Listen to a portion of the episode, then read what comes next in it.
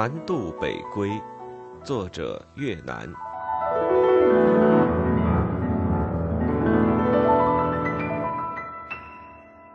本专辑只朗读书中注解，欲听全书正文，请移步其他专辑。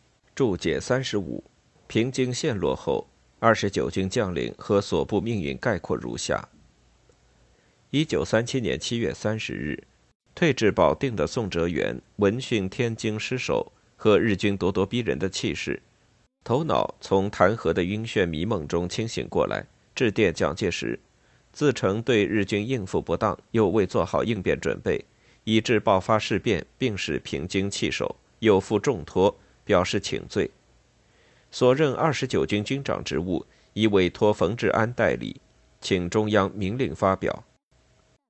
三十一日。秦德纯称蒋介石与何应钦电，为宋军长精神时有错乱，说话有时失常。军部现在保定，由冯师长治安代理二十九军军长职务。嗣后如有遇事，务恳经电保定冯师长为导。对此，蒋介石复电同意由冯代军长职务，并希望宋哲元早日销假逝世。同日。秦德纯再次电呈蒋介石，为如今之计只有战和两途。如战，则出兵分三路北上，由军座统一指挥，则一举而平津可下，直捣长城沿线；如不战而和，则拟请中央派员到平，经与日方直接交涉，或可敷衍一时。倘不和不战，则国家前途不堪设想矣。冒昧直陈，敬请鉴察。将在此电上批示：你父所见甚佩，现已到最后牺牲关头，已无何之可言。除已积极准备外，希我二十九军一面从速整理，一面占领阵地，构筑强固工事，以赴事机。一九三七年八月六日，二十九军扩编为第一集团军，宋哲元为第一集团军总司令，下辖四个军一个师。由原所属的四个步兵师整编而成，原二十九军冯治安的三十七师和赵登禹的一三二师合并扩编为七十七军，以冯治安为军长。原张自忠三十八师扩编为五十九军，军长由宋哲元兼，李文田代理。原刘汝明一四三师扩编为六十八军，以刘氏为军长。郑大章的骑兵第九师扩编为第三骑兵军，郑为骑兵军军长。原所属几个混成旅合并为一八一师，由石友三任师长。另外增加一个新编第六师，由高树勋任师长。按刘汝明的说法，扩编后的七七、五九、六八三个主力陆军番号，数字相加都含两个七，一个明的七七。两个暗含七七，暗示二十九军不忘七七事变这个日子，团结奋斗，意义深长。由于新编第一集团军名声不响，世人称这支部队仍习惯旧称二十九军，这也就是傅斯年在致胡适信中所说二十九军之缘由。面对察、遂、冀、晋一带的危局。以蒋介石为首的军事委员会于九月十一日，划金浦线为第六战区，任命西北军元老冯玉祥为战区司令长官，辖宋哲元等部。宋哲元面对这一变局，知道这是南京政府变相剥夺自己的兵权，于是称病告退，赴泰山休养，还老蒋以颜色。当冯玉祥以老资格的将领出马，满怀豪情来到第一集团军，欲施展拳脚，准备大干一番时，才发现此一时彼一时。过去的部署早已和他离心离德、阳奉阴违，根本不听他的指挥调遣。也只有到了此时，冯玉祥才感到自己是老朽了。不但外部世界要抛弃他，即使是周身流淌着他血脉的二十九军，也已抛弃了他。此情此景使他倍感伤心，而屋漏偏逢连夜雨，政客出身的萧正营又趁机在其间煽风点火，拉拢冯治安，离间第一集团军将领，使得局面更加不可收拾。而这时，日军矶谷师团开始倾全力沿津浦路向南进攻。第一集团军内部矛盾重重，诸将领相互疑忌，结果是连战连败，有的阵地一触即溃。固安、涿州、保定、沧州、德州、石家庄等战略要地和沿途城市相继陷落。眼看敌军就要硬马黄河，直指中原，在如此糟糕的局面下，南京方面不得不撤销第六战区，将已经老朽无用的司令长官冯玉祥一脚踹开。让宋哲元重新回来收拾残局，同时把第一集团军调属由程潜代理司令长官的第一战区统领。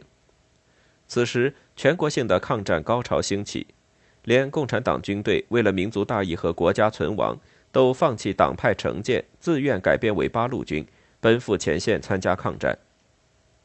但此时的宋哲元仍不能顺应时代潮流，与时俱进。脑海里装填的依然是军阀时代保存实力、占据地盘、做土皇帝的老派思想，其命运也如同他的老师加老长官兼老军阀冯玉祥一样，很快遭到了深受民族大义感召、思想已经进步的年轻将士抛弃。整个第一集团军士气低落，矛盾重重，战事仍然是一塌糊涂。面对不可收拾的局面，南京政府下决心对宋哲元和所部进行整顿分割。十月下旬，刘汝明六十八军调离第一集团军，归第三战区序列。一九三七年十二月初，日寇逼近南京，宋哲元派他的专用列车接二十九军在京人员和家属，其中包括一个特殊人物张自忠。张随宋哲元派出的火车来到郑州，继之到新乡回归原部队。一九三八年三月。宋哲元和他的第一集团军总部撤到黄河北岸的毛巾渡，接到南京军事委员会调其任第一战区副司令长官的命令。宋知道这是一个明升暗降的阴谋，颇有自知之明的黯然离开他苦心经营多年的原二十九军将士，独自渡过黄河，前往郑州战区大本营报道。而他的第一集团军番号随之撤销，所属部队交由张自忠。冯治安与刘汝明分别统帅，自此，宋哲元成了一个徒有其名的光杆司令，经营多年的原二十九军算是在他手中土崩瓦解。既痛失清军，又失去部队指挥权的宋哲元郁郁寡欢，不久便身患肝病，且病情迅速恶化。一九四零年三月，宋哲元回到夫人常淑清的故乡四川绵阳疗养。这是二十五年前宋哲元在川住房，也是和夫人常淑清结婚的地方。宋氏本拟小住后移往西安，因病情进一步恶化，于四月五日医治无效，溘然长逝，终年五十五岁。宋去世后，葬于四川绵阳富乐山。蒋介石猫哭老鼠的亲自书赠了挽联：“砥柱势中流，中帐微棱射焦炉。”星芒寒五丈，不堪真翠动元凉。中共方面的周恩来也赠了一幅挽联：“师弟未收回，虎威朝垂卢沟月；绵阳经不起，涓声啼破锦江春。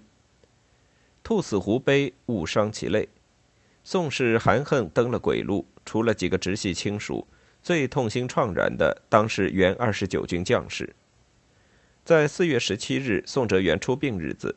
张自忠、冯治安率新组建的三十三集团军主要将领，专程由鄂北前线赶赴四川绵阳送殡。追悼仪式上，张自忠与冯治安、刘汝明联名敬献挽联：“感知己，报祖国，此身尚在，绝不苟富贵惜生命而存。率全军哭我功，虽死犹生，感记执干戈为社稷之志。”有研究者说，这副挽联表达的其实是张自忠此时此刻的心情。返防后，他曾致信冯治安说：“佟麟阁、赵登禹死于南苑，宋又死于四川，至于你我与刘汝明，实有三数人矣。我等不知几时也要永别，我等应即下一决心，趁未死之先，决为国家民族尽最大努力，不死不已。”如此，就是死后欲与名图，亦必欢欣鼓舞，毫无愧作。宋哲元的去世进一步坚定了张自忠为国捐躯、明死从志的决心。一九四零年五月十八日，宋哲元被重庆国民政府追进一级上将衔，明令保养。此时，张自忠已牺牲两天。刘汝明的六十八军和张自忠的五十九军从宋哲元手下被分割出去后，所部将士都参加了第五战区司令长官李宗仁指挥的临沂战役、台儿庄战役和徐州战役，直至武汉保卫战。张自忠壮烈殉国之后，冯治安接任其总司令职。枣宜会战使三十三集团军元气大伤，又由于一直属于杂牌部队的缘故，而得不到中央粮饷弹药补充，部队越打越少，战力每况愈下。三年后参加常德会战时，已失去了锐气，沦为二流部队。抗战结束以后，三十三集团军改为第三绥靖区。冯治安任国民党徐州绥署副主任，兼第三绥靖区司令官，驻节徐州。原二十九军另一位与张冯二人齐名的刘汝明，自卢沟桥事变之后，正如傅斯年所说，在绥冀靖一线为保存实力和争地盘，不惜与兄弟部队捣乱和大动干戈，做了一段时间的准汉奸。后来在全国军民一致声讨中，稍有收敛。但仍没有大的改观。一九四零年以后，刘汝明部活跃于豫鄂接壤处，并多次与日军作战。一九四三年三月，刘因军功晋升为第二集团军总司令。一九四四年授上将军衔。一九四六年，刘汝明由第二集团军总司令改为第四绥靖区司令官，驻节开封，与冯治安部东西毗邻，辖区相接。声息相闻。嗣后，冯刘二人又同兼华东剿总副司令，共同参与剿共。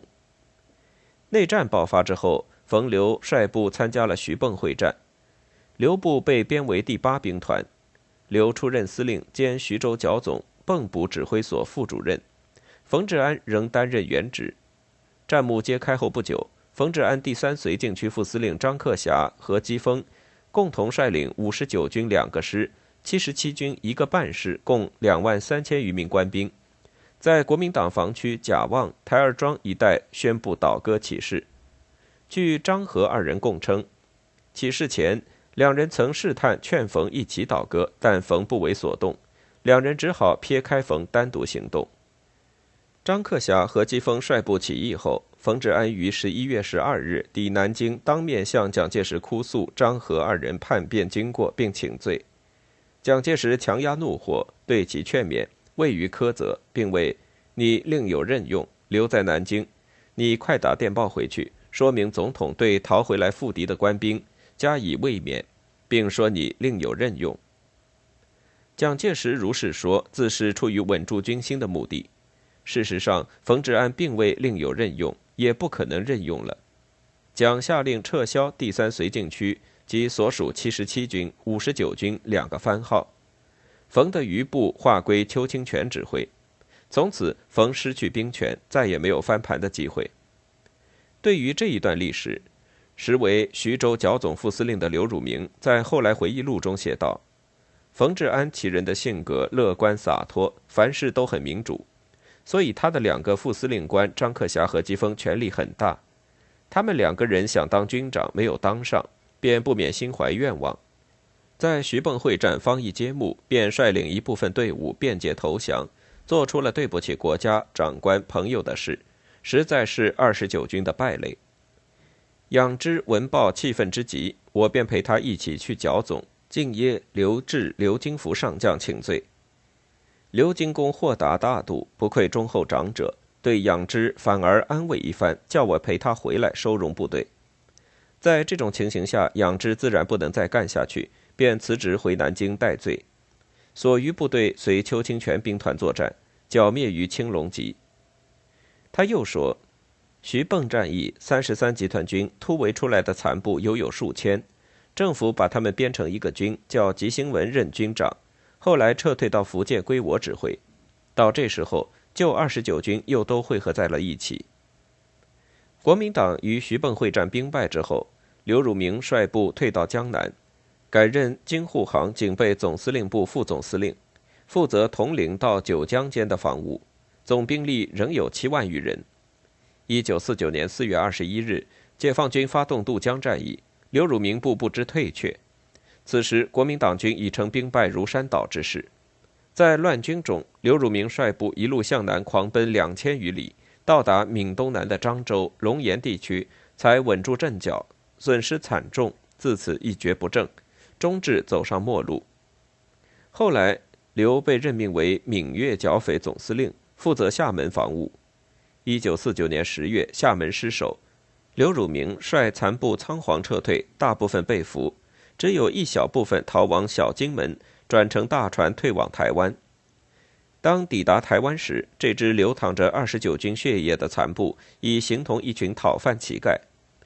据后来和刘氏同住在一个大院内的李敖说，这位丐帮帮主刘汝明很有趣。